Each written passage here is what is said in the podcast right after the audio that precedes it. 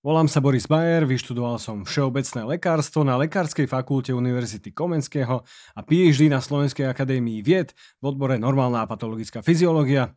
V tomto podcaste sa venujeme medicíne dlhovekosti a teda najnovšej medicíne tohto tisícročia, prevencii chorôb, životosprávou a výživou, fyziológii a popularizácii vedy založenej na dôkazoch a mnohým ďalším.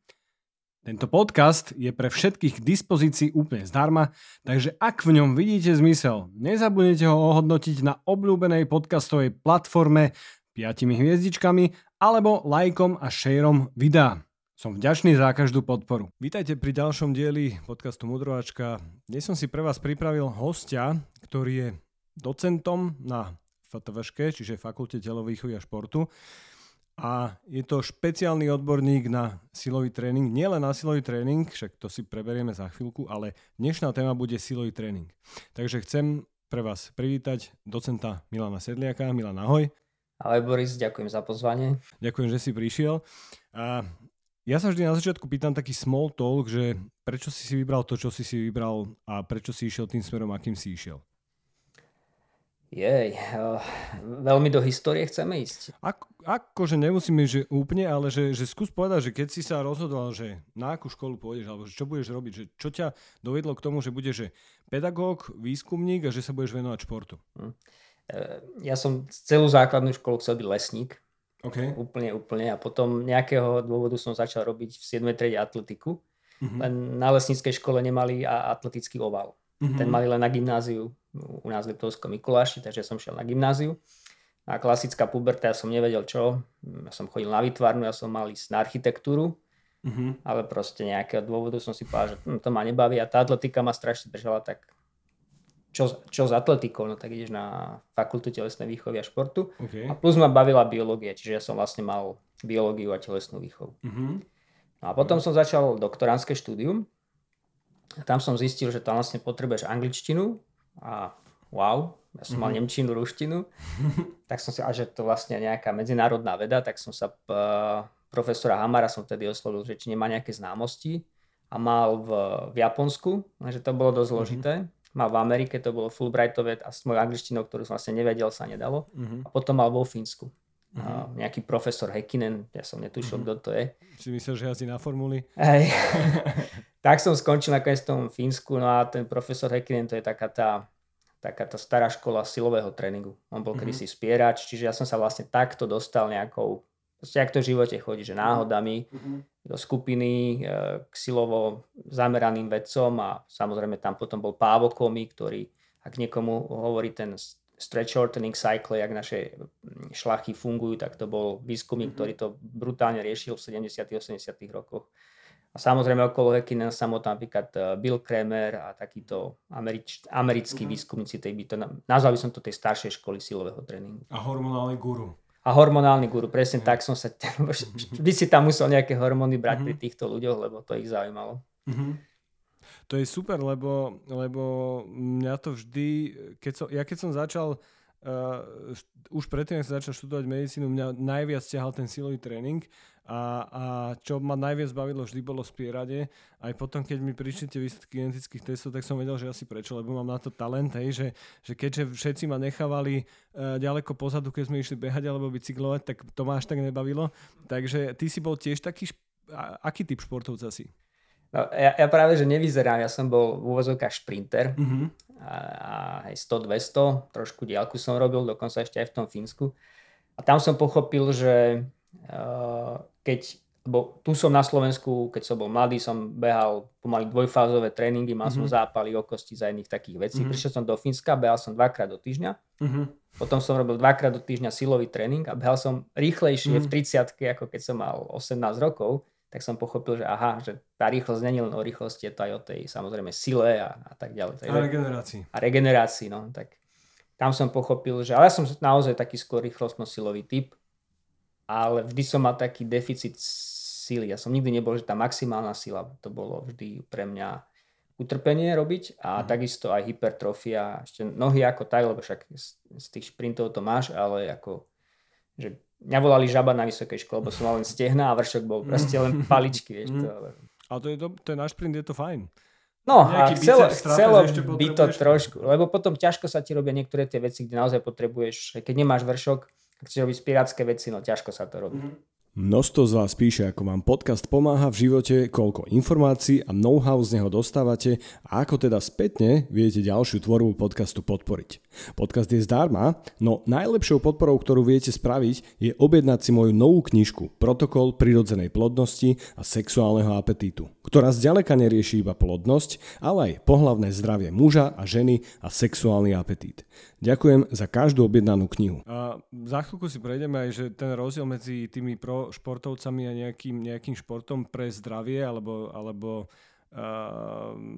nejakým rozdielom možno aj v tom, v, tej, v tom tréningu, v tej fyzickej aktivite, v, tom silovom tréningu, hoci teda pre mňa je to také, že ten... Uh, Není to úplne, tie, tie názvy v angličtine nie sú úplne presné, lebo, lebo my máme nejaký, že, že powerlifting, čo je ako keby, uh, čo je ten nejaký silový trojboj, hej, že je to, že uh, bench press, drep a mŕtvy ťah, to, sú, to je ten trojboj, potom tam máme, že uh, weightlifting, čo je že olympijské spieranie, čiže nejaký trh nad hlavu a, a premiesnenie s uh, výrazom nad hlavu, čiže nadhod. A potom, potom uh, hoci teda keď sa nad tým zamyslíme, tak pre mňa power je je práve to, čo by malo byť ten, ten silový, teda ten, ten uh, olimpijský, hej, lebo tam je tá fyzika taká, že neviem, jak je presne tá, uh, tá uh, definícia, ale tam je tam nejaká, nejaká hmotnosť, ktorú, do ktorej dáva zrýchlenie, že? Áno, presne tak, ten silový trojboj, to, čo oni nazývajú Američania možno asi najviac ten powerlifting je, je ideš ne, nemáš tam, ako ideš respektíve s maximálnou hmotnosťou, ten, nie je tam žiadny trh, že to vlastne hey. ťaháš pomaly, len aby si to udvihol, robíš to naozaj veľmi kontrolovane, to maximálny odpor. Hey. Tiež to v tom spieraní, tam sú fázy, keď naozaj po tučinku sa rapidne musíš dostať, alebo ju zrýchliť v niektorých mm-hmm. fázach, aj výťahu a tak ďalej. Čiže presne to by mal byť uh, powerlifting a nie weightlifting, malo by to byť naopak. Hej, a mm, a je pravda, že uh, teda asi sa tam používajú aj iné vlákna, či? pri rôznych športoch. Nemyslím teraz, že konkrét, konkrétne iba tu, však vieme, že... Alebo možno, že povedz, aké máme svalové vlákna.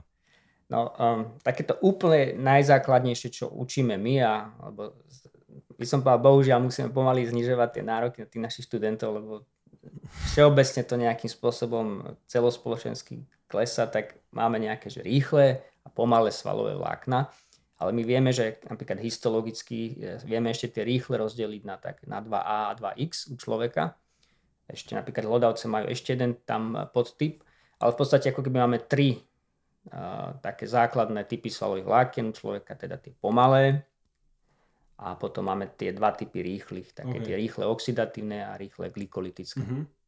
A čo predurčuje človeka k tomu, aby inklinoval k nejakému športu. Že chcem sa dostať, asi vieš, čomu sa chcem dostať, že či niektoré svalové vlákna vieme vytrenovať a niektoré máme geneticky proste predisponované a nevieme s nimi pohnúť.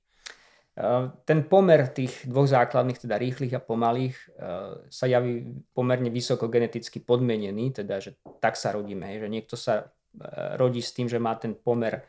Ono, my v, napríklad v tom kvadricepse tu, v tomto stehne, ten pomer je u, v priemere možno 50 na 50. Mm-hmm. Ale naozaj tí rýchli, bola teraz taká pekný case study nejakého e, šprintera, pomerne vysokej úrovne, tak on mal v tom stehne takmer 80% tých rýchlych vlákien. Okay. Kdežto ten vytrvalec môže mať práve naopak. naopak hej. Mm-hmm. Ne, nepoznám takú, že prípadovú štúdiu toho nejakého elitného vytrvalca, ale predpokladá sa, že je to asi tak. A je teda možné to, že teda, že keď niekto sa nenarodí ako elitný šprinter svalov, tak zrejme elitný šprinter nebude, že Olympiádu asi nevyhrá. To je asi pravda, že? A môže sa stať, že niekto, kto sa nenarodí ako elitný maratónec, môže ten maratón vyhrať? Nemyslím si. Že, Nemyslím lebo, si. Lebo, lebo toto je presne to, že, čo si, že, že veľakrát počúvaš aj, aj v médiách takých tých základnejších, že to vieš natrénovať, že šťastí áno, šťastí vieš tie pomalé vlákna, ale že na to, aby niekto zabehol ten maratón po dve hodiny, keď sa tak nenarodí, tak proste to je nemožné. Nemožné. A nie je to len o tom svalovom tkanive, aké máš tie aké tam máš vlákna, koľko máš mitochondrií, aký máš schopnosť e, nejakých tých oxidatívneho metabolizmu, ale aj to, že tá telesná štruktúra, že tí vytrvalci naozaj sú nízkych, uh, la, veľmi ľahkí, tie ich mm. kosti sú tenučké, čiže to je proste, to je, to je, mm-hmm. to je zrodený prebeh. Mm-hmm.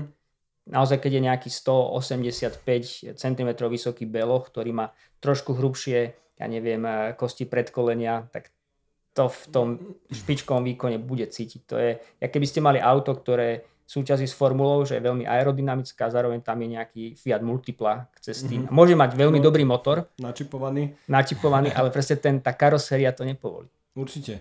A, a to akože tam je podľa mňa uh, hej, že my vieme, že tie deti by mali mať asi nejaký všeobecný rozvoj, hej, že, že nemali by byť nemyslím si, že je fajn, keď sa hneď im robia tie genetické testy a, vždy sa, a diagnostické testy a biopsie a, a teda tomu dieťaťu povedia v 5 rokoch, že ty budeš musieť robiť toto, lebo na toto si uh, dobrý svalovo, hoci to tak akože reálne to dieťa nemusí ho potom ťahať tomu športu, skôr ho to môže nejakým spôsobom z toho, s tým športom znusiť a poznáme tých športovcov niektorých, že že ktorí sa vykašľú úplne na to, že, že už to nedajú, lebo ten nátlak je... Hej, že, že keď tí rodičia zistia, že to dieťa je geneticky veľmi dobre na tom a teraz ten nátlak na to dieťa tam je, uh, a, ale samozrejme asi by sme mali rešpektovať teda tú našu nejakú v rámci nejakého, že keď niekto má nejaké športové ambície, tak asi by sme mali v nejakom veku tým deťom povedať, že asi toto nie je šport pre teba a toto je šport pre teba. Sú na to nejaké guideliny, že kedy sa to tak diferencuje, že kedy sa e, to dieťa má, e, akože to je len tak, že to ma teraz napadlo, že či niečo také je, lebo ja o tom neviem. Na Slovensku sa robilo testovanie, zabezpečovali to kolegovia z Prešova, myslím, a Banskej Bystrice, také mm-hmm. v prvej triede a v tretej triede, ak sa nemýlim, mm-hmm. nepamätám si, je to hamba. A tam sa snažili ako nejakými testami motorickými, že koľko skočí do ďalky z miesta a takéto veci zistiť, že na čo má talent, na aké mm-hmm. športy. Niečom to bolo OK, ale potom niektorým deťom tam prišlo, že dobre, máte talent napríklad na atletiku a sumo. A to sumo tam bolo preto, lebo máme federáciu suma, ktorá mm-hmm. to tam chcela okay. mať a tak. Čiže um, niečo sa dá učiť, naozaj nemusíme robiť biopsie. Ani my, my robíme biopsie, ale nerobíme to preto, aby sme vrcholovým športovcom povedali, že či uh, majú taký... Hmm. To sa dá zistiť úplne inými testami, nejakými záťažovými testami. To sa, takže nemusíme ísť do toho svalu. Mm-hmm. Neviem ako ty, za mňa momentálne nejaké genetické analýzy talentu v športe sú ešte, by som povedal, vo veľkých plienkach. Určite. Podľa mňa sa to dá naozaj lepšie zistiť inými, takými, poviem, týmto záťažovými testami alebo, alebo rôznymi motorickými testami. No a neviem, čo sme... Akože ja si myslím, že tie genetické testy sú takým, že, že doplnkom k tomu všetkému ostatnému, že ty keď si spravíš tie funkčné testy a, a potom ešte do toho dostaneš tu tie predispozície, kde te, akože vieme, že to sú, to sú všetko nejaké korelačné štúdie, kde, kde uh, niektoré teda gény sú spájané s tým, že tí atleti ich niekde mali v nejaké, a tie štúdie, akože ja som si to pozeral, že na tom, na tom 23andMe, na, na, tom, uh, na tom americkom teste a tam niektoré tie, tie SMP maj, majú štúdie, že 20 ľudí, hej, že ako...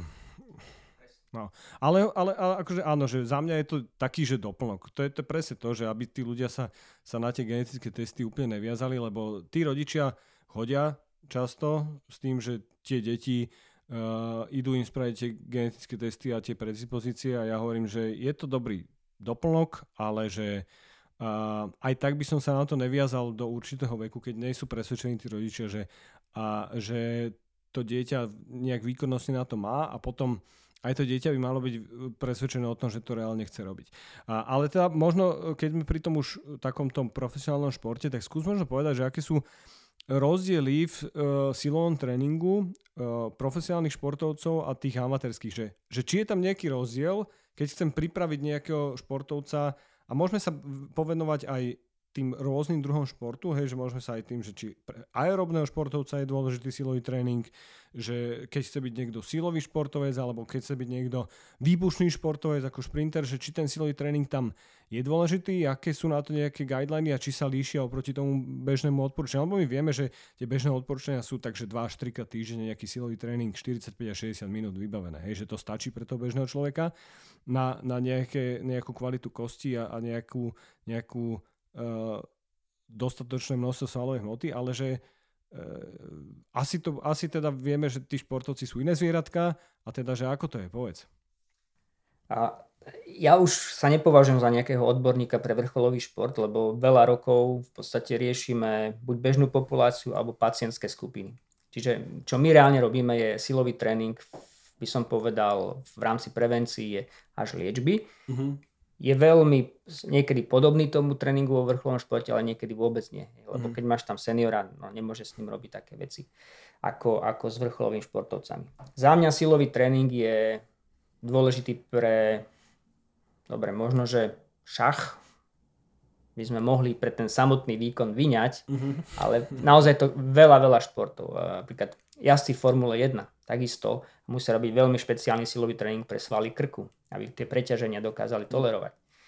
A, a už potom, keď máme atletiku, tak naozaj tí vytrvalci robia silový tréning, alebo mali by, lebo sa tým zlepšuje uh, ako keby tá biomechanika toho behu sú, keď, majú, keď sú silnejší, napriek mm-hmm. tomu, že nevyzerajú byť silní, tak uh, v podstate, keď sa, tam, keď sa tam zvýši tá prúžnosť tých tkaní, tak veľa vecí vedia urobiť ako keby bez toho aby, že do toho musia investovať energiu, mm-hmm. ale, lebo tá energia ide cez, cez tie, nazvime to zase tie pružinky, ako, mm-hmm. čo sme sa bavili, čo robil ten Pavel Komi, tie výskumy.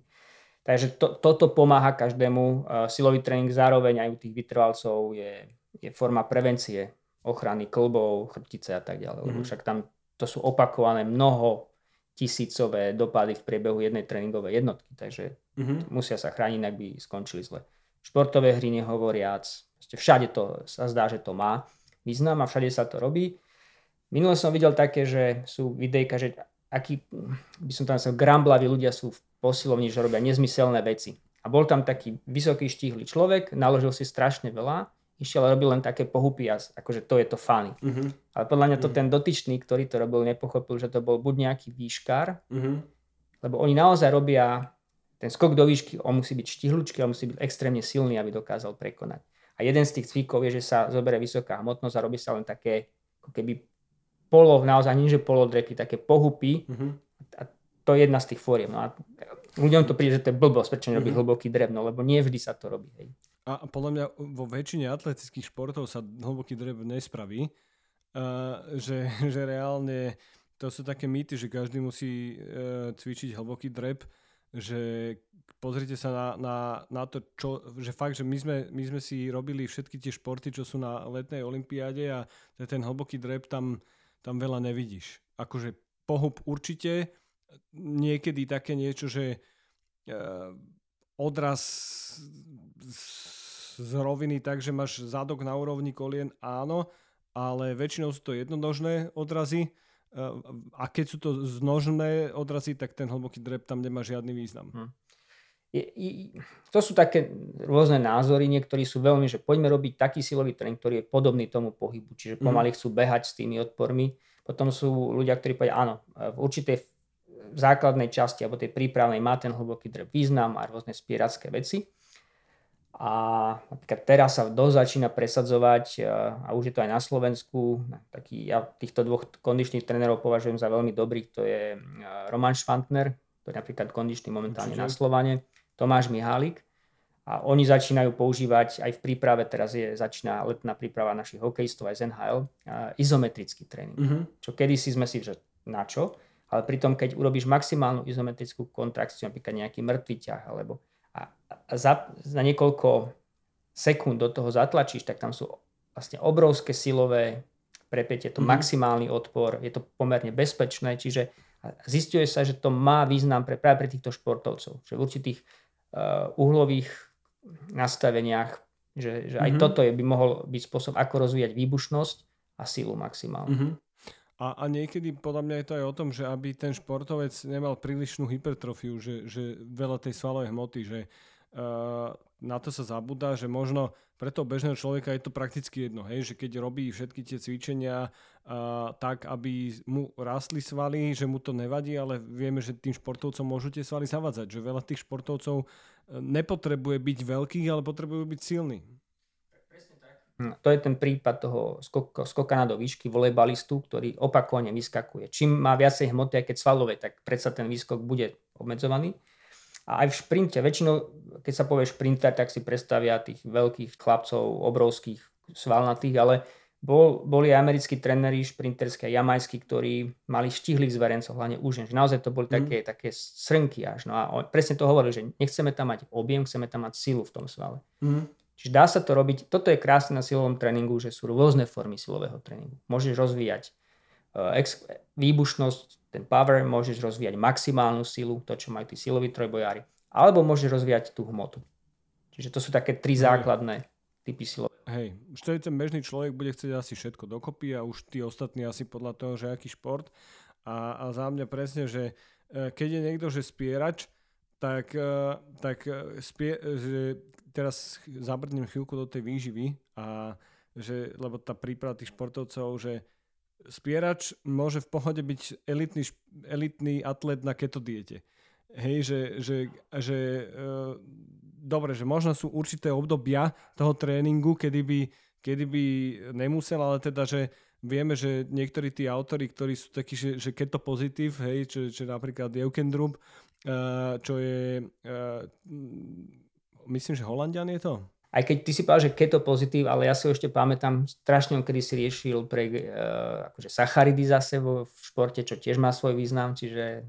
Áno, a, ale že, že mne sa zdá, že tú poslednú dobu veľa, a, a možno ani nie, že keto pozitív, ale že, že skôr otvára tie, tie sféry pre tých športovcov, že môžu byť časti prípravy, alebo že niektoré dni, kedy tie sacharidy vôbec nepotrebujú a že naozaj, že to cyklovanie tých sacharidov môže mať pre nich význam, aby, aby boli metabolicky flexibilnejší, to je také, také biohackerské slovo, ale teda, že áno, že reál, reálne existuje metabolická flexibilita.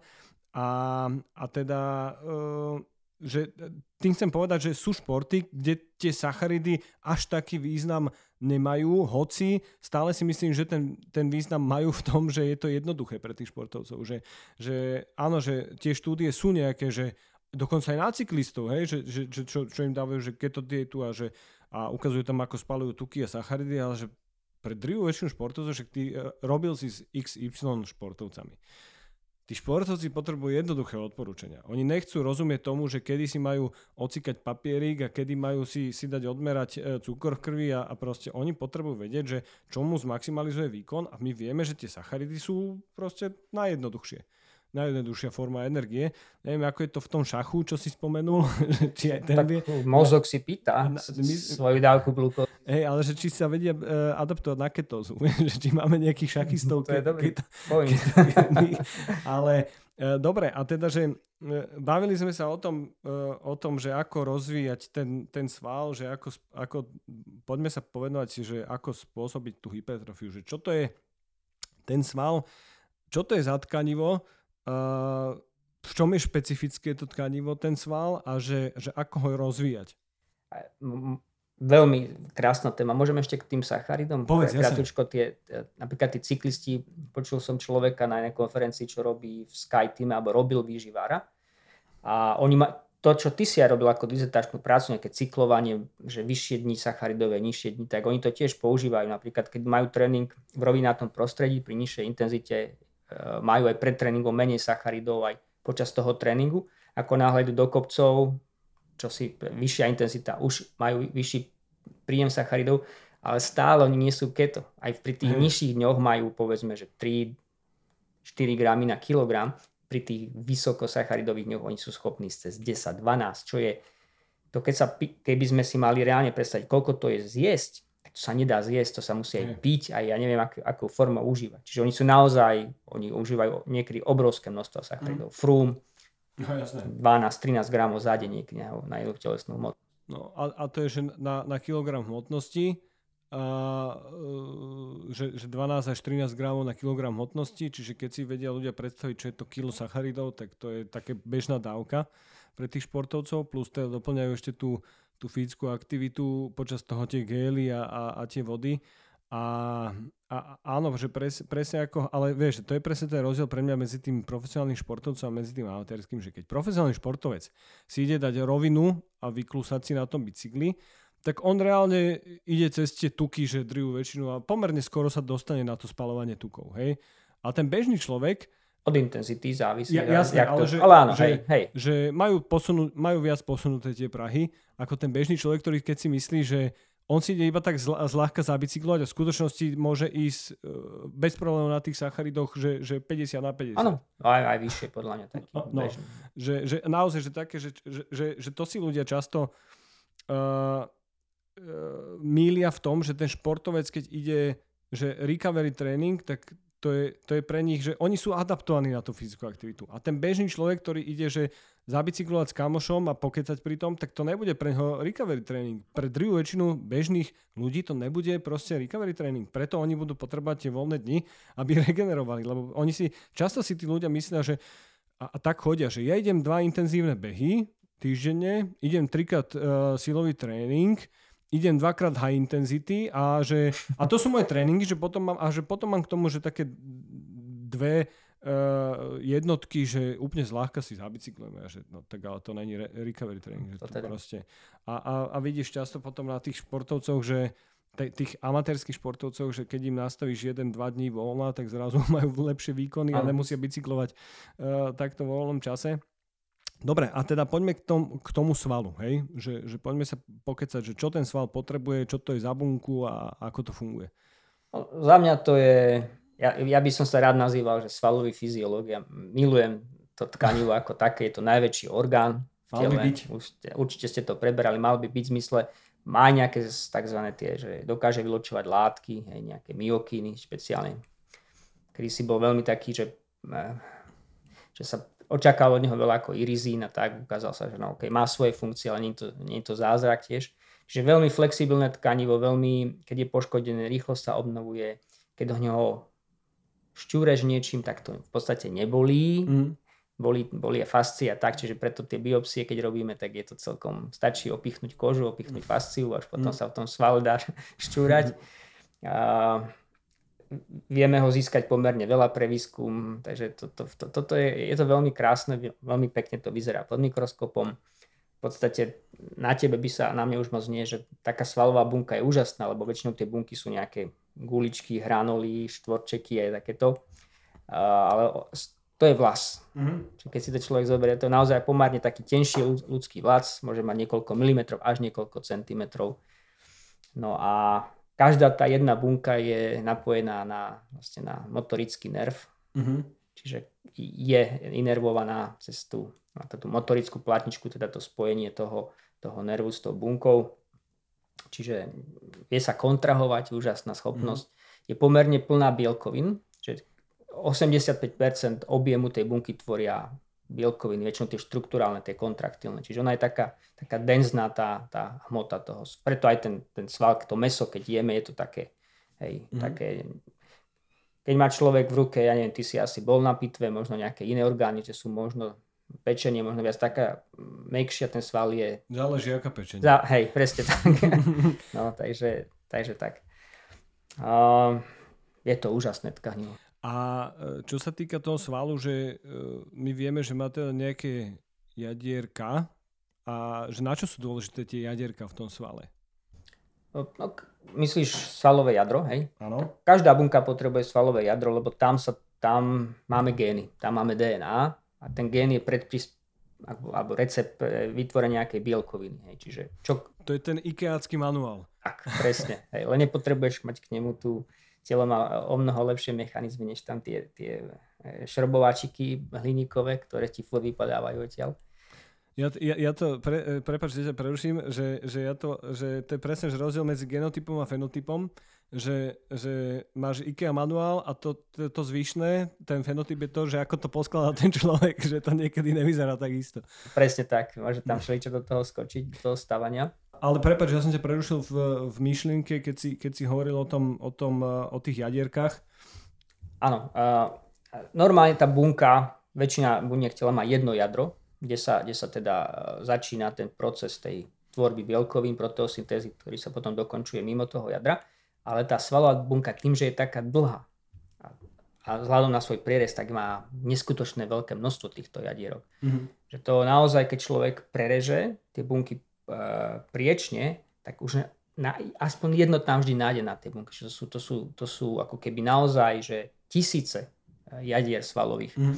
A pri niektorom typom silovom tréningu, keď je tam tzv. tá hypertrofia, že tie bunky zhrubnú, že rastú do, do šírky, alebo pri steroidoch, keď sa užívajú takisto hrubnú, tak sú niektoré tie jadierka dokonca, tým je tiež špecifická bunka, že normálne ich má po okraji. Mm-hmm. Oni nie sú vnútri tej bunky, ale sú Hej. veľmi po okraji tých, tých, tých vláken. Ale môže mať aj vnútro bunkové tie svalové jadra, keď je už moc hrubá, aby aby tá proteosyntéza pokryla vlastne celý ten objem Hej. tej bunky. Že je to špeciálne tkanivo v tom, že proste tá proteosyntéza, to budovanie tých bielkovín tam funguje úplne ináč a, a, a, je, a, a častejšie ako v nejakej bežnej bunke. A tie jadierka teda vieme vycvičiť, že to množstvo jadierok nám hovorí to, že či tá svalová bunka je používaná? Áno, áno. Zvyšuje sa ich počet hlavne teda tréningom, hlavne silovým tréningom, hlavne pri hypertrofii a práve ich počet sa, je to, čo sa označuje ako svalová pamäť. Mm-hmm. Že asi sme to počuli, že však on bol bývalý športovec, začal, sa chcel dostať, hej. začal trénovať, tak rýchlejšie sa vrátil do formy. No áno, boli pekné experimenty na, na potkaných bunkách, že, že uh, ich nejakým spôsobom buď odrezali ten nerv, ktorý tam išiel, čiže tá bunka ako keby sa zmenšila. Ale čo je paradox, keď označili všetky tie jadra, keď bola ešte normálna a potom, keď už po niekoľkých týždňoch sa zmenšila, tak tie jadra tam ostali. Mm-hmm. A potom, keď ju reinervovali, tak znova ako oni boli funkčné. Čiže to, keď raz si natrenujem tú bunku a mám tam tie jadra, tak tie vo väčšine prípadov sa zdá, aj keď na ľuďoch nemáme toľko e, výskumov v tomto smere, že oni tam ostávajú. A to je jeden, asi ten hlavný mechanizmus tzv. svalovej pamäte, že potom všetky tie mechanizmy, tie proteosyntézy vedia bežať efektívnejšie, lebo tá bunka je predpripravená mm. nejakým spôsobom. Teraz uh, viem, že, že bol nejaký výskum uh, na ľuďoch, neviem, či to bolo case study, ale že tam sa predpokladá, že až 8 až 10 rokov, že je tá, tá, tá, tá bunka, že si, si a, a čo je ako keby, že za mňa lebo tá svalová bunka nemá taký, taký uh, dlhý život ako tuková bunka, uh-huh. čiže oni si tie, tie IKEAcké manuály posúvajú potom po tých generáciách, že? Tak sa zdá, toto to, to naozaj nevieme úplne dobre, ale áno, určite je to, nie je to, že vydrží to celý život, tá svalová bunka, tým, že tie poškodenia sú tam časté, tak ona sa vie veľmi dobre regenerovať, ale po nejakom čase pravdepodobne zanikne a musí sa, musia sa vytvoriť nové. Sú tam Samozrejme máme tam tzv. tie satelitné bunky, ktoré sa môžu buď zabudovať ako, ako jadro, alebo môžu pomáhať regenerácii tej poškodenej bunky. Čiže tam sú úžasné mechanizmy, ktoré ešte ani dobre nepoznáme. Mm-hmm. A žije naozaj niekoľko rokov, čiže preto si pamätá, ale zase keď tie pauzy, ako si povedal, že už sú, že nerobíme 20 rokov nič, tak potom je to už to už asi tam Treba začať znova. Hej. A ty si spomenul teda tú protosyntézu a e, veľa ľudí teda Eh, chce nejaké také že praktické rady a teda uh, môžeme si ešte rozmeniť na drobné, že tá proteosyntéza je asi anabolický proces, čiže uh, ja som to aj vysvetloval v jednom z podcastov, že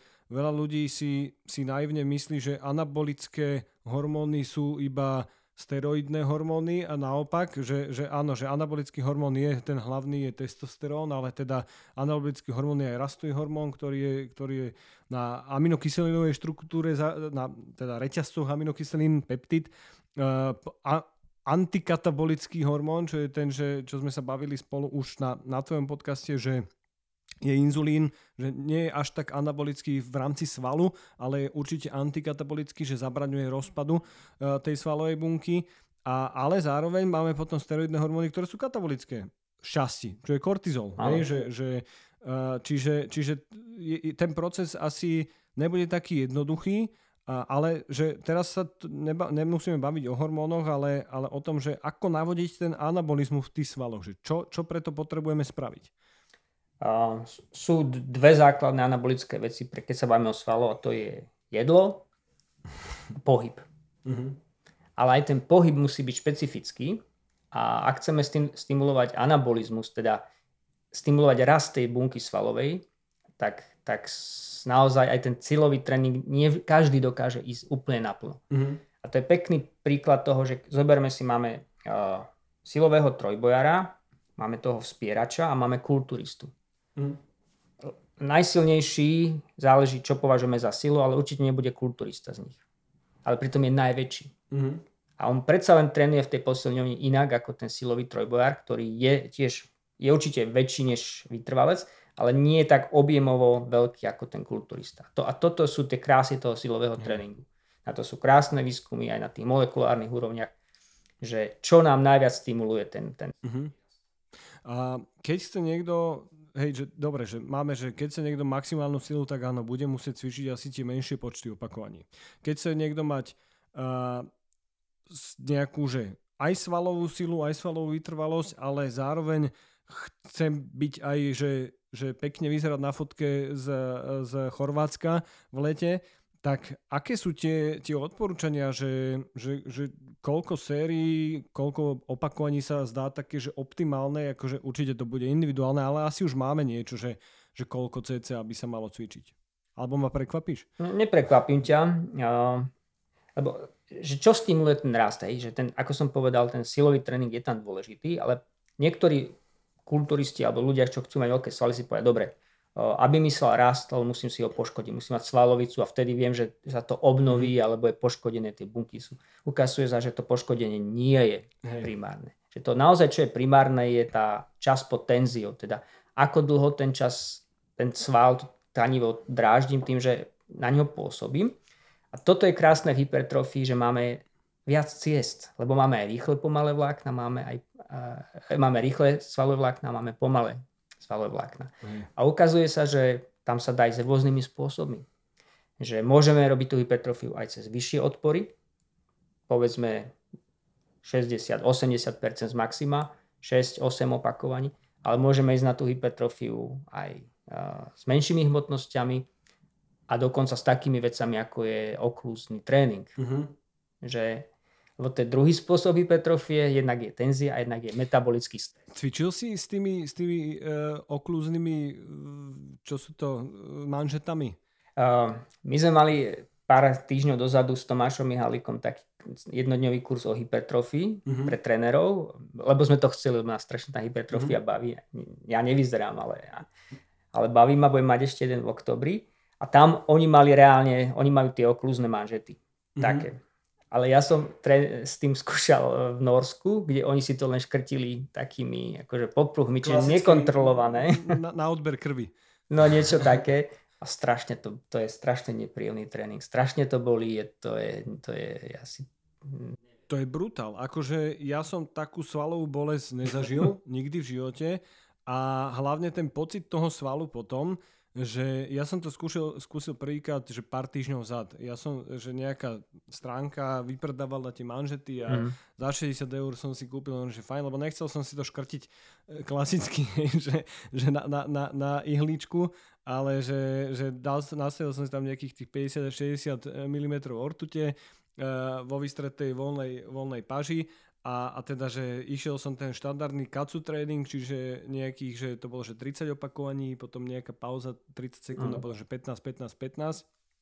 Išiel som biceps s gumou, počúvaj, normálne s rezistenčnou gumou doma a potom s TRX-kom nejaké tricepsové tlaky.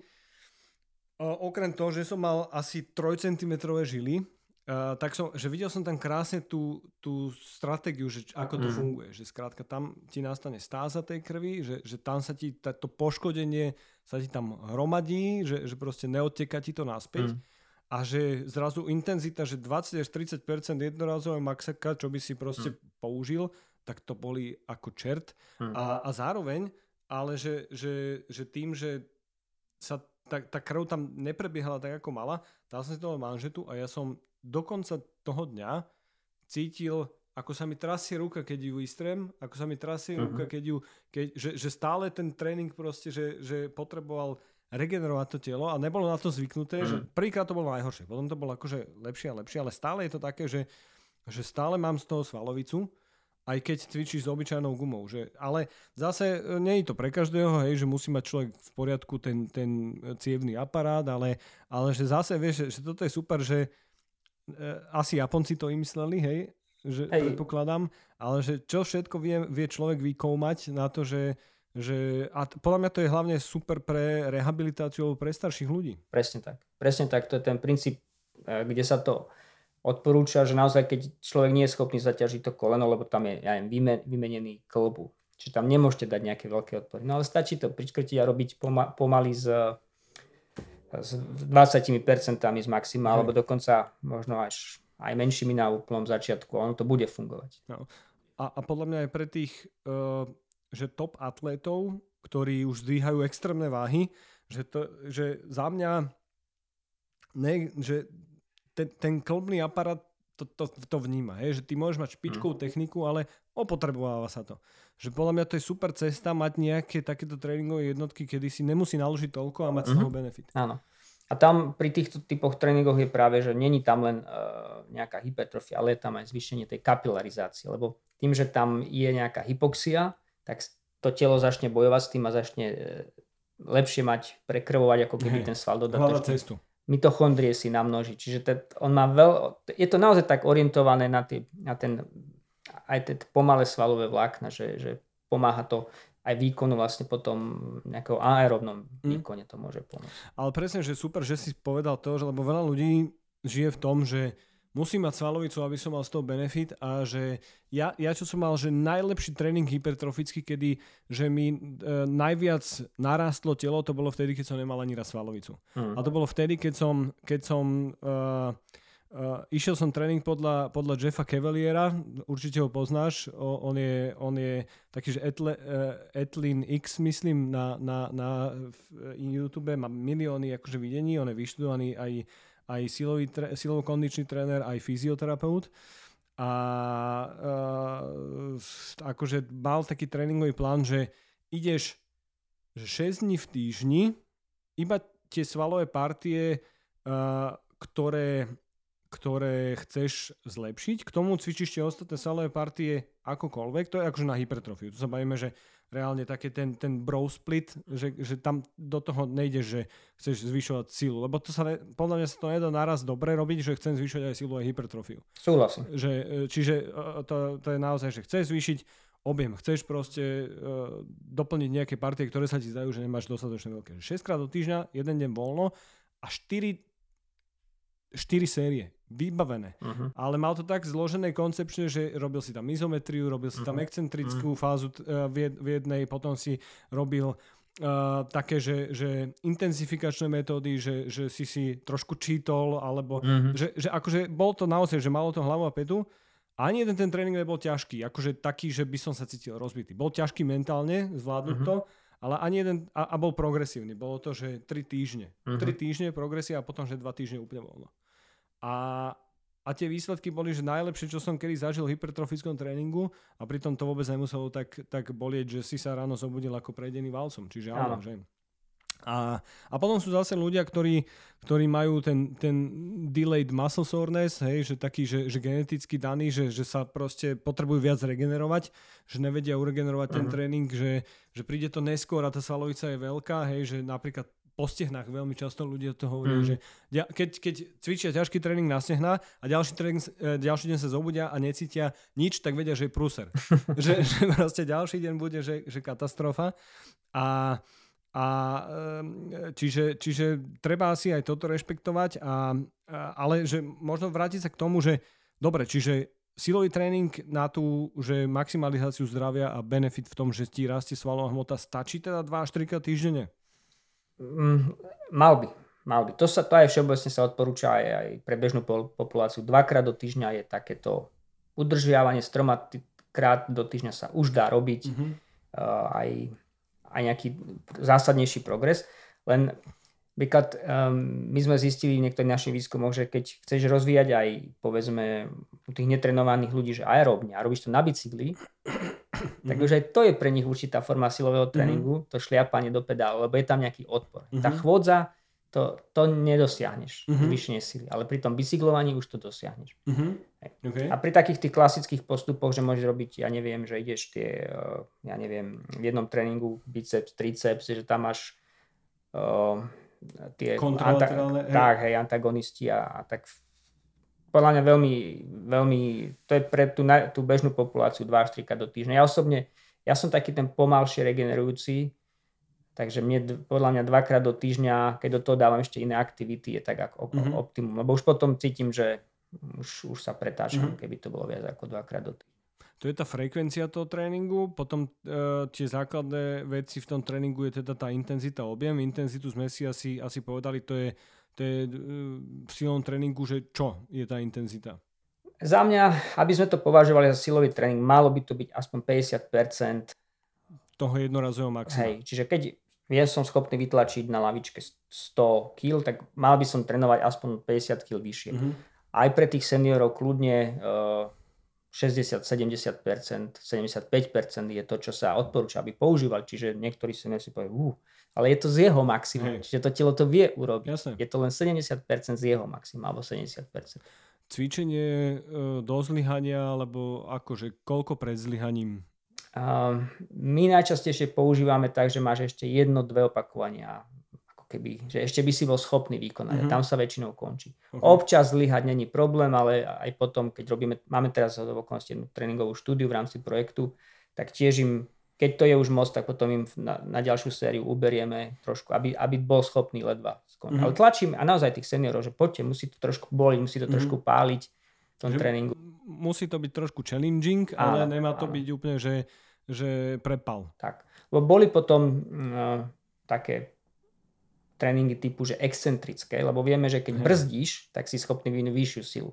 Čiže povedzme, na benči by sme mali maximum 100 kg, ale človeku naložia 120 a on len to spustí dole. A vtedy sa ten sval ako keby naťahuje, to schopný udržať. Lenže uh, Nemci mali také štúdie a bolo to veľmi efektívne na zvyšenie síly, ale mali aj veľký odpad v úvozovkách, že veľa ľudí sa im zranilo pri tom. Mm-hmm. Čiže je to, je to veľmi nebezpečný typ tréningu v zmysle, že hrozí, hrozí tam riziko zranenia a hlavne ak to začne robiť človek, ktorý na to nie je zvyknutý.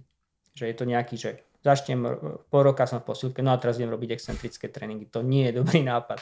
A e, pre mňa je to, je to intenzifikačná metóda uh-huh. a je to pre hlavne atletov, ktorí sú že už fakt, že vysoko, vysoko Asi cvičení. Tak. Nemusí to byť profesionálny atlet, ale mal by už mať odcvičené niečo. A zároveň excentrický tréning je štatisticky Uh, najväčšie riziko, keď robí niekto dlhú excentrickú fázu, čiže uh, aby som to vysvetlil uh, divákom alebo poslucháčom, je to, keď niekto urobí zhyb, že sa pritiahne ku hrazde, tak to je presne tá fáza pohybu, kedy sa odťahuje od hrazdy, že ide veľmi pomaličky a stiahuje sa dole. A to je najväčšie riziko rhabdomyolízy, uh-huh. uh, že rozpadu, masívny rozpad svalových buniek, kde sa bielkoviny dostanú do krvi, môžu z toho zlyhať až obličky, uh-huh. tak štatisticky najväčšie riziko je, keď a že hlavne, že ani nie, že keď začiatočník začne cvičiť, ale keď niekto, kto bol trénovaný, dlho necvičil, mm. naloží si príliš veľa, a, lebo, lebo väčšinou to je také, že zvládneš a, a robí tú excentrickú fázu pohybu. Že to je taký najväčší rozpad tej svalovej no. hmoty. To, kolega Trus Rasta z Norska, s ktorým máme aj teraz tento projekt, tak e, raz nám ukazoval také fotky dám, ktoré boli na crossfite a štyri z nich skončili v nemocnici mm-hmm. s mhm. rabdomyolizou, lebo robili presne, že zhyby. No, no jasne. A hlavne excentrické, no a to akože... Áno, že na gume a pomaličky no. sa spúšťať, no. Hej, akože dávajte si na to bacha ľudia, lebo lebo uh, toto je presne to, že, že chcú, chcete robiť niektorí, že hr, hr, ale potom nakoniec skončíte, že 3 týždne alebo 4 týždne nemôžete robiť nič. Takže uh, dobre, a to, to bola tá intenzita a teraz ten objem, že je teda pravda tá, že nemusím v jednom tréningu mať 16 sérií a odcvičiť, rozbiť tú svalovú hmotu, to sme sa už bavili. Ale teda, že je nejaký počet sérií za ten týždeň, alebo ako by sme si uzavreli tú jednotku, be- bežný človek má asi týždeň, hej, že ten cyklus bežného človeka má mm. týždeň, hej, že e, nebudeme sa baviť o nejakých mikro, makrocykloch nejakých e, elitných atletov, ale že dobre, za ten týždeň. Je nejaký počet sérií, ktorý je, že taký, že fajn pre bežného človeka? Musíme sa vždy baviť o tom svale konkrétnom. Hej. Hej. Určite je to trošku vyšší počet pre dolné končatiny. Uh-huh. Aspoň niektorí tak vravia, trošku nižší, ale keď zoberieme, že na jeden tréning uh-huh. jedna séria je na jednom cviku a povedzme, že máme 3 hej cviky, to je veľmi, veľmi minimum. Čiže nejaké 3 série v jednom tréningu je absolútne minimum. Uh-huh. Čiže povedzme 6 až 8 v jednom tréningu plus keď to vynásobíme dvomi až tromi, takže ten objem tam proste musí uh-huh. byť nejaký. Hej. A už v tomto ja som nemoc zorientovaný, úprimne sa priznám. A menia sa tie názory, lebo sú tie nové formy tréningu, hej, keď do toho dávame ten izometrický, tam sú, to je úplne zase iné, iné dávkovanie, ale v tom klasickom, že mám činku, dvíham, púšťam, mm. Tak vravím, že e, tak ako som asi povedal, keď si to ponásobíme, že, že minimálne že dve série e, na jeden cvik máme 3-4, to máme koľko? 6 až 8, mm-hmm. krát 2, tak nejakých 16 sérií Malo by to pre ten bežného občana Slovenskej republiky fungovať. Mm-hmm. Um, s tým súhlasím, s tým, s tým určite súhlasím a aj takisto aj s tým, že pre ten spodok tela to bude, bude dôležitejšie asi cvičiť trošku viac tých sérií. To asi aj... Hoci teda... Hej, záleží, že aký cvik a tak, ale... A od, aj od tej... Lebo keď začíname, tak všetko nám bude fungovať. Mm-hmm keď už si pokročili, ak si ty, tak to už je proste iný svet, musíš vymýšľať intenzifikačné metódy, ako mm. si to pekne nazval, tie excentry a tak ďalej. No. Mm. Uh, dobre, a ty si už spomenul teda, že, že rozdiel je niekedy v tom, že či človek má už nejaký svoj vek, čiže v tom seniorskom veku. Poďme sa pobaviť o tom, že či je pravda, že Uh, tí seniori, lebo vy pracujete, uh, vy máte vlastne jeden projekt, ktorý sa venuje seniorom a čo je ináč za mňa, že úžasný projekt a, a strašne je to super, lebo, lebo veľmi často ako keby sa zabúda na tých seniorov a, a podľa mňa toto je presne to, čo potrebujú, aby, mali, aby vedeli, že, že kde sa môžu stretávať a, a okrem, to, okrem tej socializácie asi tam aj so, sa socializujú, no. tak, tak asi ten, ten tréning ich tam trošku viac baví, keď vedia, že, že, sú, tom, že sú tam akože podobný vekové uh-huh. kategórie a teda. No a teda, že je, že e, je pravda, že sa stráca tá svalová hmota vekom, alebo že sa buduje ťažšie a, a ak áno, tak aké sú nejaké špecifika toho tréningu v tomto veku? Uh-huh. Ja by som ešte povedal, že ja keď som sa vrátil 2009 na Slovensko, tak uh, hláňa si profesor Hamar, profesor Kampler, boli tam, boli tam projekty Interreg Slovensko-Rakúsko, čiže už naozaj veľa, veľa rokov uh, v rámci našej fakulty sa skúma, skúmajú seniory, rôzne, rôzne skupinky. Dokonca sa podarilo vybudovať uh, Centrum aktívneho starnutia, čo je, by som to nazval veľmi zjednodušene, že posilovňa pre seniorov. Mm-hmm. Lebo, ale je to naozaj posilovňa, ktoré, kde by vedel cvičiť vrcholový atlet. Sú tam veľmi podobné zariadenia, pro, mm-hmm. prowlery a tak ďalej. Mm-hmm. Čiže je to super, sú tam airbajky Čiže ten senior môže robiť také veci mm-hmm. ako profil, len samozrejme z jeho, na, na jeho uh, možnosti a schopnosti.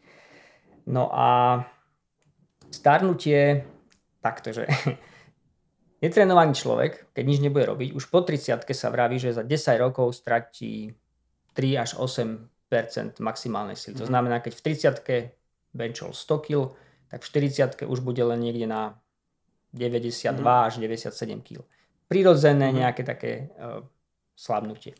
A toto sa ale zint- intenzifikuje po 60 a ešte viac po 70 že to naozaj už môže byť ročne 1,5%. A čo je na, tá svalová sila maximálna je trošku akože menej odbud, ale hlavne tá, tá výbušná sila, schopnosť, ja neviem, uh, vyskočiť, schopnosť rýchlo vykročiť, to klesa mm-hmm. ešte rapidnejšie v tom, v tom vysokom veku. A potom je to vyššie riziko pádov, keď človek zrazu keď vidíte niekedy tých seniorov, ako padnú, oni často boli, mali kamery v domovoch dôchodcov a nie je to také, že zakopne a spadne. Väčšinou už len vstal, chcel ukročiť do boku a neustal tú mm-hmm. zmenu. Že normálne človek by len vykročil viacej, ten senior to už nestihol. Hey. Jednoducho padol na bok, mm-hmm. zlomil si to, čo si ty spomínal, ten krček, krčok eh, stehennej kosti a problém. To je najväčší rizikový faktor úmrtnosti. Tak.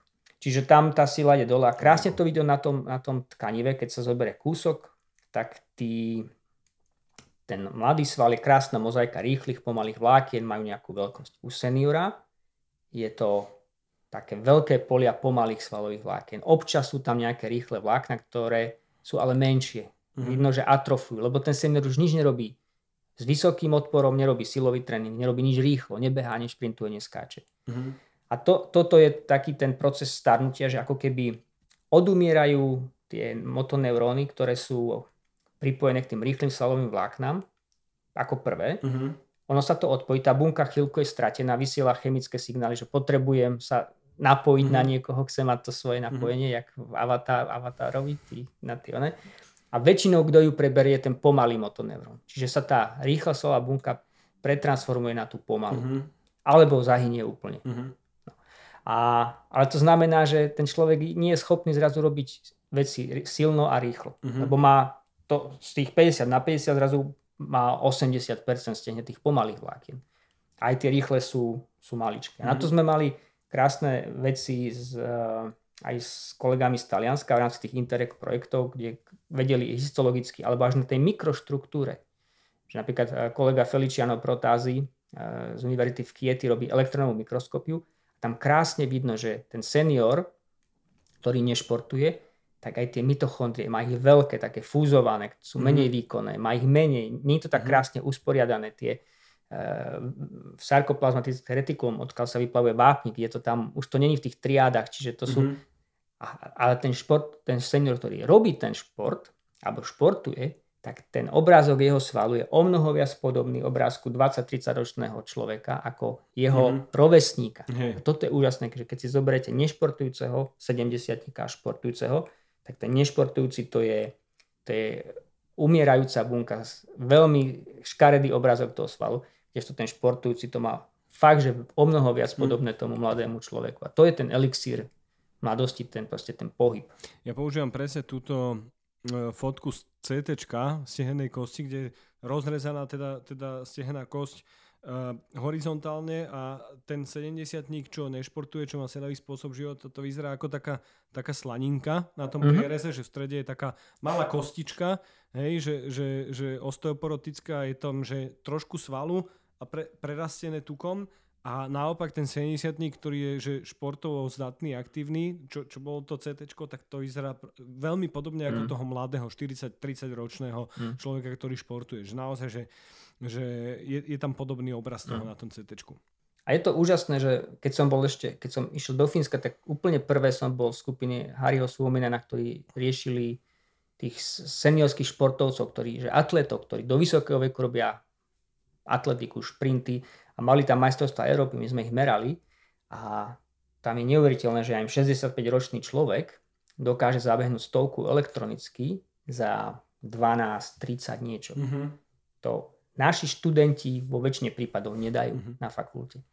Čiže uh-huh. to je to krásne, že s tým športom sa vie udržať človek do vysokej formy, do vysokého veku, ale aj tak, aj ten veľmi dobre trénovaný nakoniec predsa len bude sa spomalovať a spomalovať. Už 70 nezabehne 12.30, zabehne 12.60. A potom to bude už 14 niečo, ak uh-huh. vôbec. No. Čiže bohužiaľ to starnutie nevieme zastaviť, ale vieme ho spomaliť. Čiže uh, môžeme si to tak zhodnotiť, že ja teda, čo sledujem jedného, jedno doktora z e, USA, on má aj podcast, že doktor Peter Atia, on sa venuje uh-huh. dlhovekosti a on hovorí o tom, že tie, v tom seniorskom veku, že najča, naj, prvé, čo odchádza, je tá výbušnosť, potom odchádza tá sila, že potom tá aerobná zdatnosť a že, že čo, v čom on bere rozdiel aj že medzi, že môžeme si povedať, že muži a ženy. A či s tým súhlasíš, že, že muži by postupným vekom mali mať, že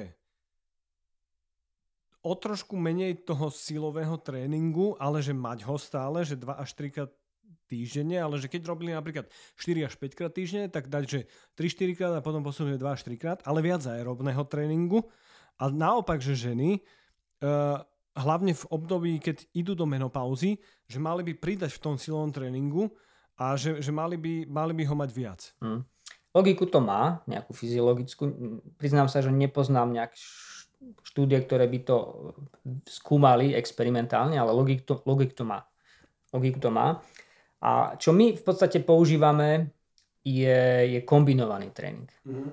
Čiže kombinovaný tréning znamená... v jednej tréningovej jednotke. Áno, áno. Vysvetli?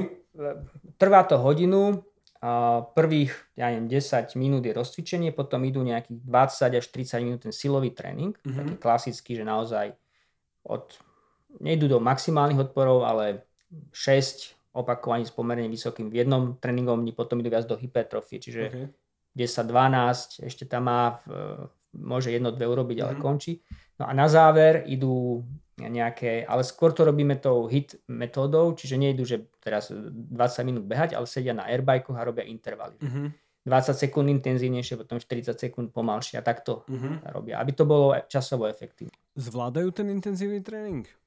Zatiaľ sa zdá, že áno. Teraz máme prvú skupinu, už budú končiť o 4 týždne. Je to 12, uh, 12 týždňový tréning, čiže už majú dve tretiny za sebou. Mm-hmm.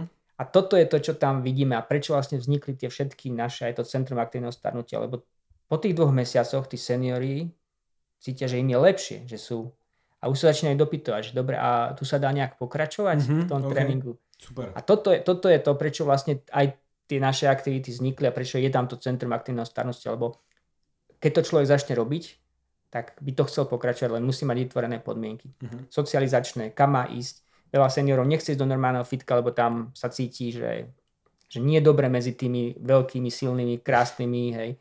Majú z toho pocity, nie je to dobre. Čiže je to iné predsa len. Je, je to dobré zloženie pre nich, že tam sa cítia určite komfortnejšie ako, ako že ja, ja hovorím to, že uh, je, je mýtus, čo si obezní ľudia myslia, že, že sa ľudia vo fitku budú na nich pozerať a, smiať sa na nich a ukázať prstom, lebo ja som presvedčený o tom, že v každom normálnom fitku a každý človek, ktorý má niečo osvičené, si skôr váži takého človeka a, a povie si, že OK, že, že super, že ideš mm-hmm. do mhm. toho, ideš robiť niečo so sebou a skôr ich podporujú tých ľudí a ja som si to myslel to isté, keď som bol ako tučné dieťa, tiež som sa hambil ísť do fitka, mm-hmm. vieš, lebo že koľko budú tam chalani, budú sa mi smiať, mm-hmm. že hej, že ale není to tak.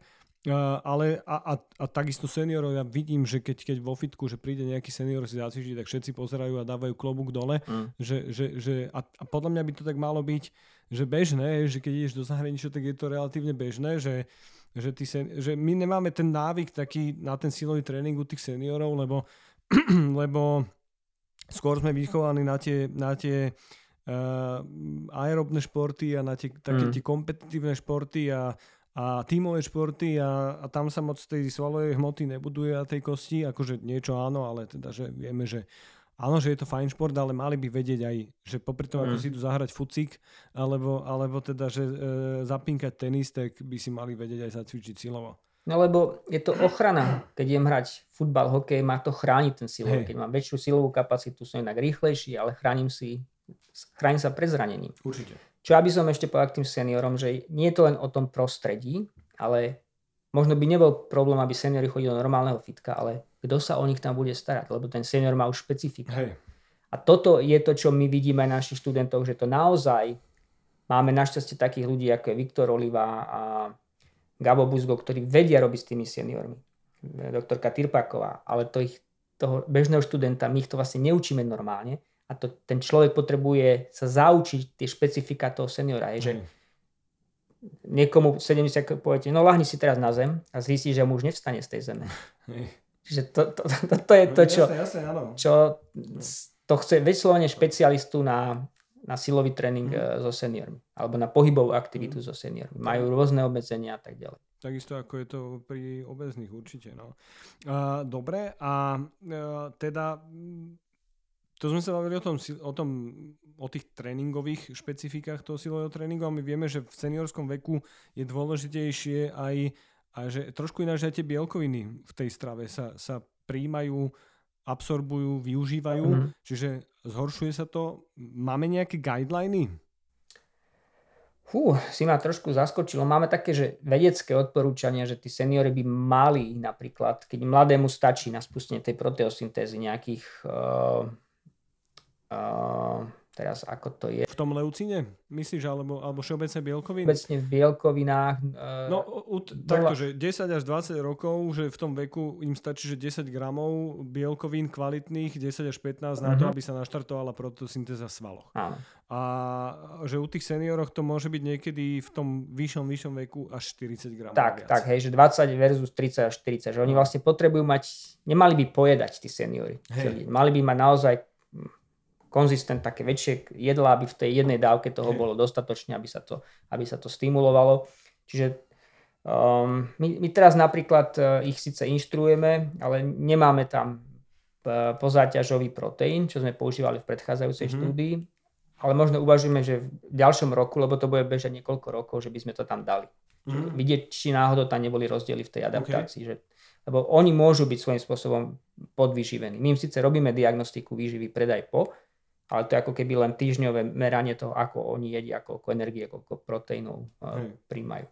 Povedať by mali deti, Hej, že, že deti naozaj, to je presne to, že im stačí fakt ten 1 gram toho leucinu, tej aminokyseliny, aby sa spustila tá protosyntéza, aby, sa, aby začal šlapať ten mhm. mTOR a proste budovali a, a tí dospeláci už vôbec. A ja to vnímam, že inak sa mi buduje svalová hmota, keď mám 20, keď mám 35 rokov. Hej, mm-hmm. že to je extrémny rozdiel. A Ináč, že e, toto, že odbehnem, ale keď sme už pri, tých, pri, pri tom príjme bielkovín, tak, e, tak e, neviem, či si teraz videl tie, tie novšie štúdie, lebo veľa ľudí sa pýta to, že, že koľko maximálne bielkovín môžeme prijať v, v jednej porcii.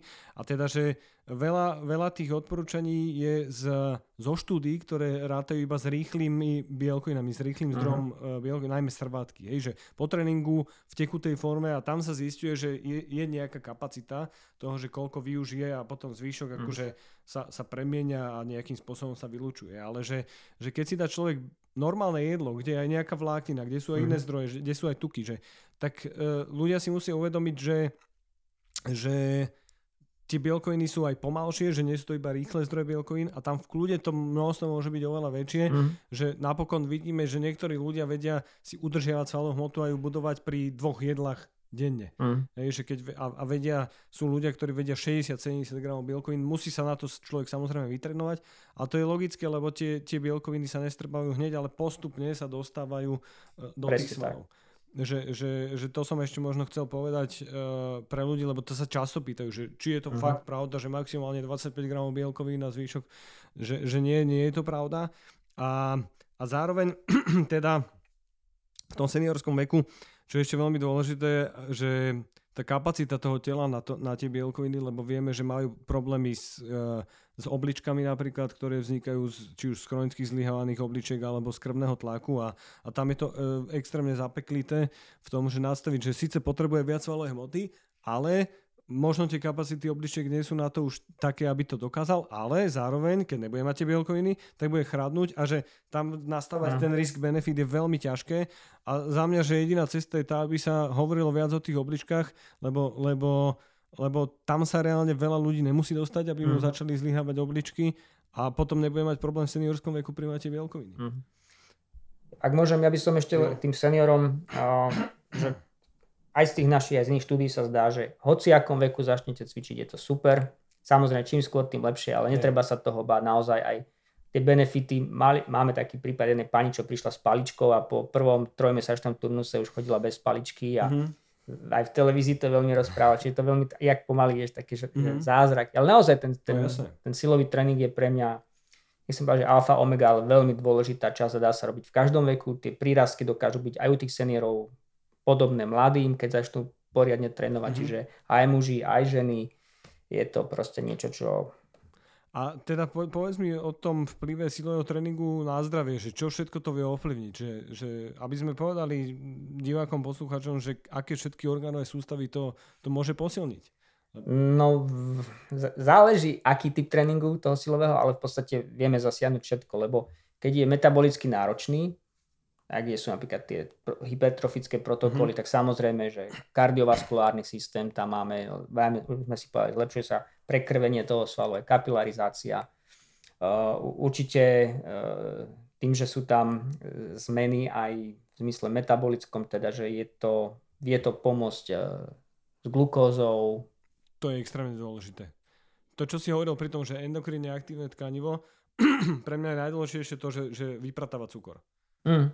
Že, že reálne uh, aj, aj že veľa ľudí si si myslí, že pri tom spáli, že, že pozerajú sa na hodinky športové, že koľko pri tom spália, lebo majú takú, takú teplú frekvenciu, že veľa ľudí si neuvedomuje, že to je iná záťaž ako tá aerobná, že proste to, tá kontrakcia svalov, že trošku zabrzdí prietok tej krvi a potom sa to mm-hmm. znova naštartuje, že naozaj, že môžeš mať pri bicepsových zdvihoch puls so 70, lebo aj zatlačíš dých mm. A, a že, že to si neuvedomujú, že je to trošku skreslené, ale zároveň Eh, keď dokončíš aerobný tréning, tak väčšinou už nespaluješ a po tom silovom tréningu sa ti regenerujú tie svaly a čiže sa to znova, že to spalovanie tam funguje, jak si povedal, že metabolicky je to veľmi náročné, aj keď... Toto presne, že keď idete behať a máte HDL monitor, je pomerne presné zistiť, koľko kalórií sme spali. A v tom silovom tréningu je to náročné, lebo tam to kolíše.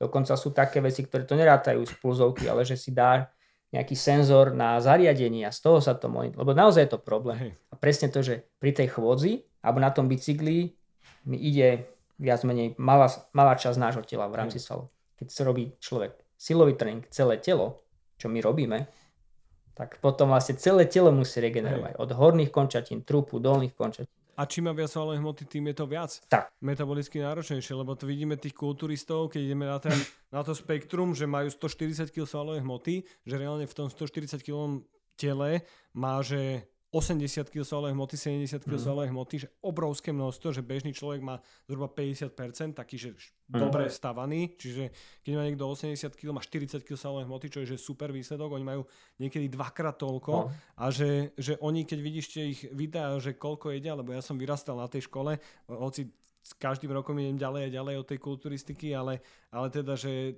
to sú enormné množstva, že jednak vody, hej, oni nosia tie galóny vody, lebo to musí piť ten sval, má, má cukor naviazaný, každý, každá molekula cukra, mm. cukru má teda vodu naviazanú, a, ale že koľko jedla do seba musia spracať, aká je to ekologická stopa potom. To, to je... A to, toto by som sa ťa chcel spýtať, lebo jednak vieme, že u, u každého človeka, keď máme svalovú silu, dožívame sa dlhšie, mm-hmm. vyššiu. Aj keď máme nejakú svalovú hmotu, tak ľahšie znesieme napríklad chemoterapiu mm-hmm. v prípade onkologických. Proste tí ľudia žijú dlhšie, keď sú uh, majú určitý objem svalovej hmoty a určitý objem svalovej síly alebo úroveň svalovej síly. Ale teraz z lekárskeho hľadiska hypertrofia je vlastne nadmerný rast. A ja sa ťa ako lekára mm-hmm. pýtam, že, že tá kulturistika je svojím spôsobom veľmi pre mňa pato záležitosť, lebo to je nadmerný rast tej svalovej moty. Mm-hmm. Keď ten kulturista náhodou sa dostane do, ne, do nemocnice láhne, tak on za pár dní stratí obrovské množstvo mm-hmm. svalovej moty.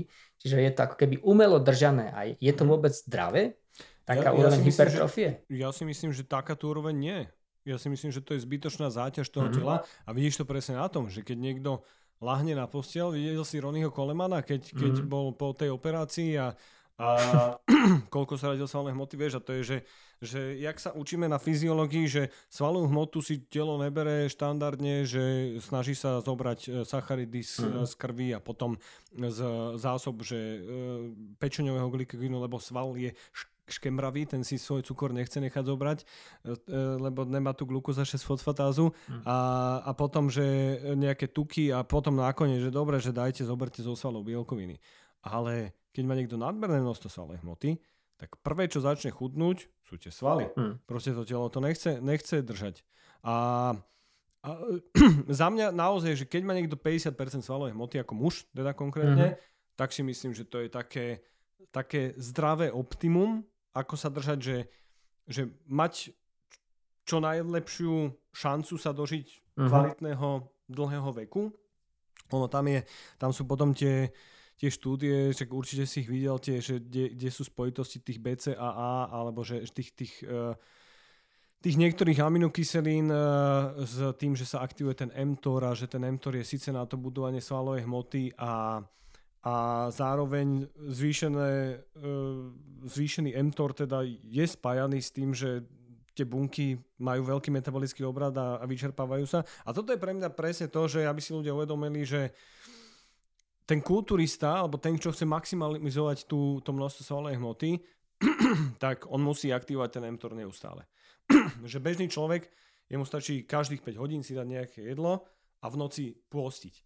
Bežný kulturista musí mať 6 jedál denne, ktoré majú po 40-50 gramoch bielkovín minimálne, pretože jemu, jemu sa ten mTOR vypína, lebo tie svalové bunky s tým bojujú, že oni mm. nechcú proste toto ano, robiť, taký ano. metabolický obrad. A oni sa musia niekedy v noci zobudiť a dať si jedlo.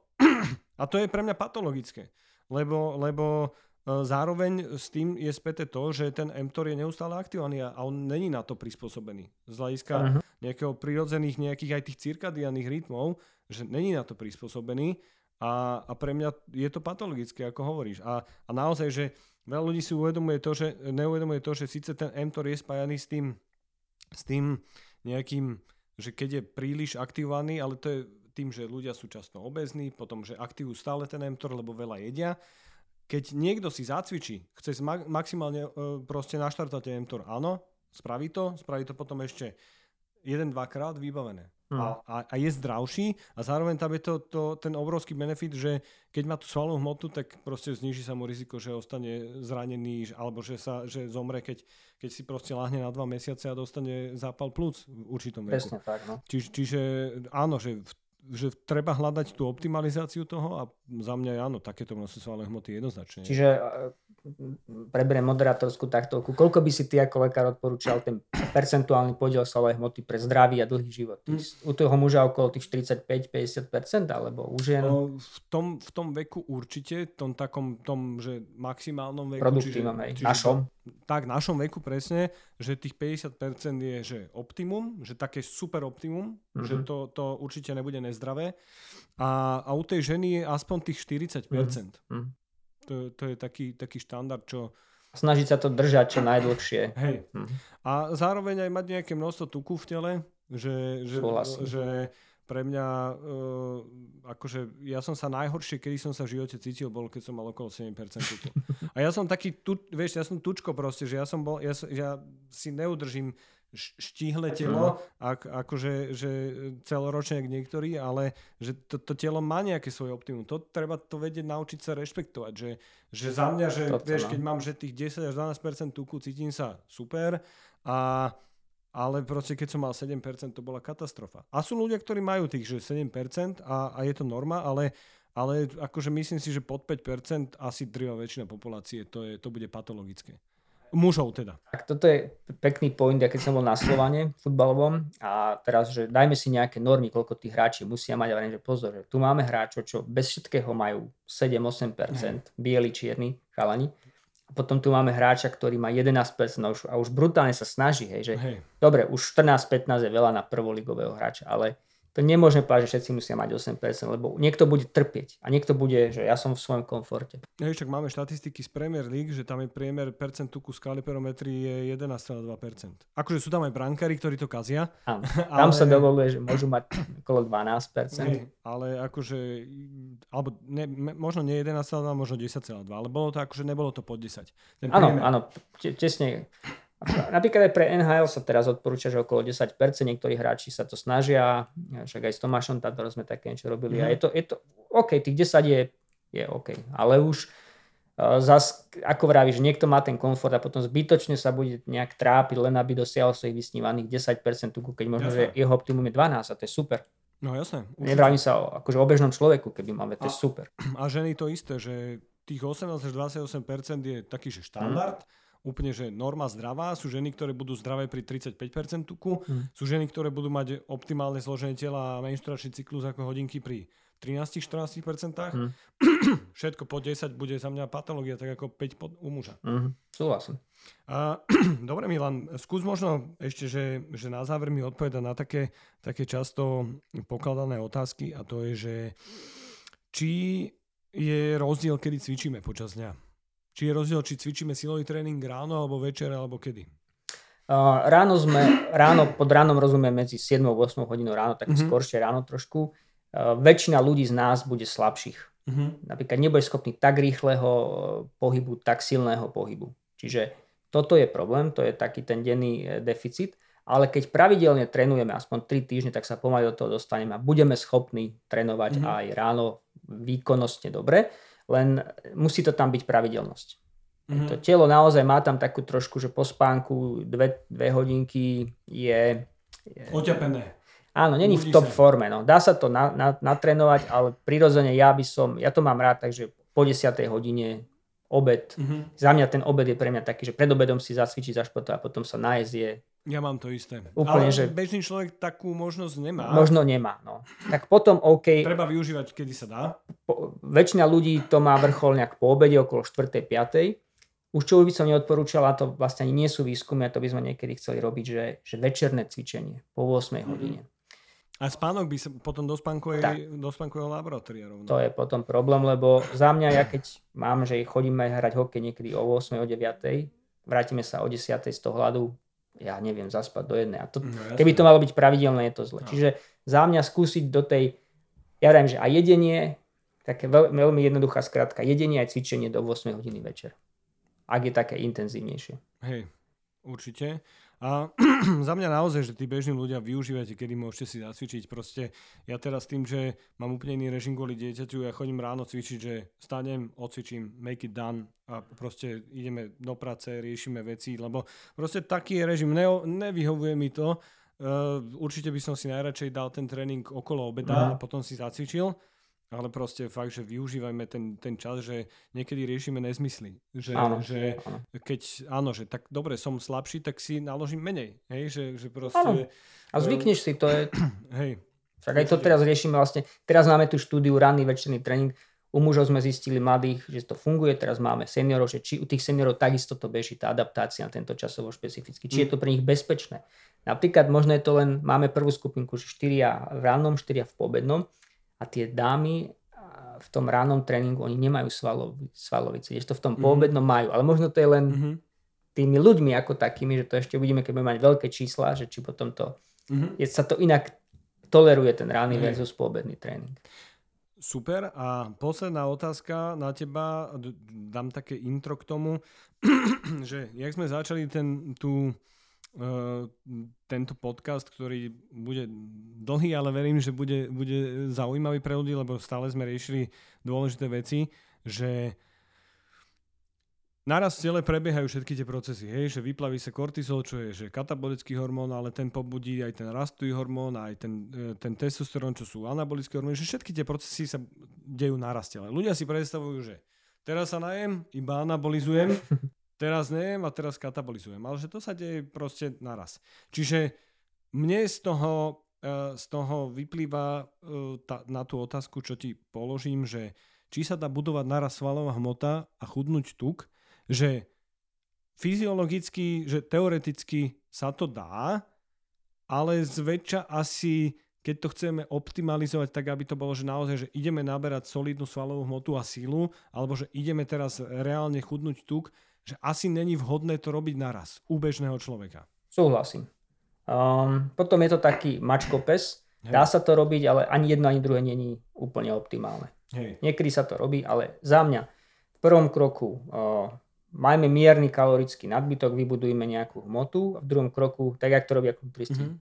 uh, poďme do toho udržať tú hmotu a zredukovať telesný tuk. Mm-hmm. To je také pre mňa ako najlogickejší mm-hmm postup. Nechcem chudnúť, keď som slabý. A čo povieš na tú teóriu, že, že najprv, že keď je vysoké, že Áno, že keď je vysoké percento tuku, my vieme, že obezní vedia relatívne dobre budovať celú hmotu a že chudnú tuk. Ale že keď má niekto, dajme tomu, že muž 25% tuku alebo žena 40% tuku a, a že chce si zlepšiť sensitivitu inzulínu a teda aj, že všeobecne, že tú, tú metabolickú prácu svalov a zhoršiť tú metabolickú prácu tuku, že nebude niekedy vhodnejšie najprv zhodiť nejaký tuk, aby, sa, aby to telo lepšie fungovalo a potom svalová hmota? No, presne. Záleží od prípadu. Keď ten človek sa rozhodne športovať a napríklad um, aj z zdravotných dôvodov a má nadváhu, tak asi je lepšie v prvom kroku zredukovať, do toho robiť silový tréning, ktorý nebude rozvíjať celú hmotu, ale bude udržiavať, bude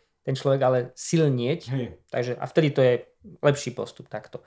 Ja, ja s tebou súhlasím, že keď má niekto 10 až 20% tuku, a, alebo 25% tuku, dajme tomu žena do 40, tak zväčša uh, je dobrá cesta, keď chce nabrať svalovú hmotu, hoci ženy väčšinou svalovú hmotu nechcú nabrať, že bavíme sa o mužov. Je to tak, ani moc nevedia nabrať. Hej, hej, hej, to je pravda, že, že naozaj e, ne, nemusia sa bať naberanie svalovej hmoty, že ale to, hovoríme to stále, ale je to tak, že keď budete cvičiť silový tréning, nebudete veľké, budete, budete keď tak a zdravšie a, a skrátka, akože bude to, bude to, že nebudete teraz skrine, hej, že, ale uh, áno, že keď má niekto do 25% tuku ako muž, tak asi zväčša by som povedal, že nabrať tú, tú silu, tú svalovú hmotu a potom zredukovať, tak ako to učí mm. tá kulturistika a, a, a zväčša, že keď má niekto už viac percent tuku, tak zamyslieť sa, že či sa nebude lepšie budovať svalová hmota pri tom, ako, ako zníži množstvo tuku. Určite. No a obezný sú úplne iný, tam je primárne Jasne, schudnutie, to, to ani musíme riešiť asi.